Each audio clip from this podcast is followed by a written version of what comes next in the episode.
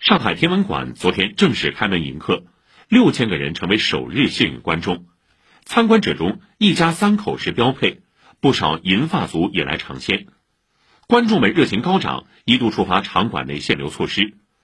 上海天文馆昨晚通过公众号发布公告称，为了保证游客参观体验，从七月二十五号起，每日参观票数量调整为五千张，球幕电影场次将增加到七场。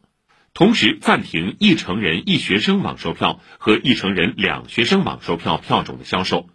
观众可选择购买相应的成人网售票和学生网售票预约参观票。